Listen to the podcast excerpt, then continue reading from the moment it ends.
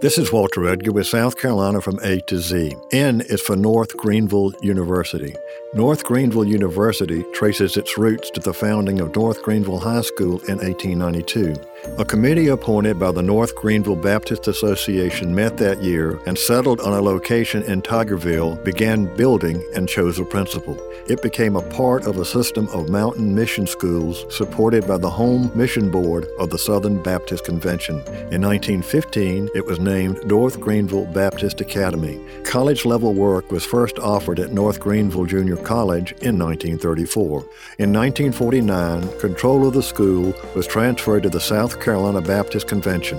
In 1992, North Greenville College added bachelor's programs and the first bachelor's degree was awarded in 1993. Today, North Greenville University offers a full range of academic programs, including those awarding master's and doctoral degrees.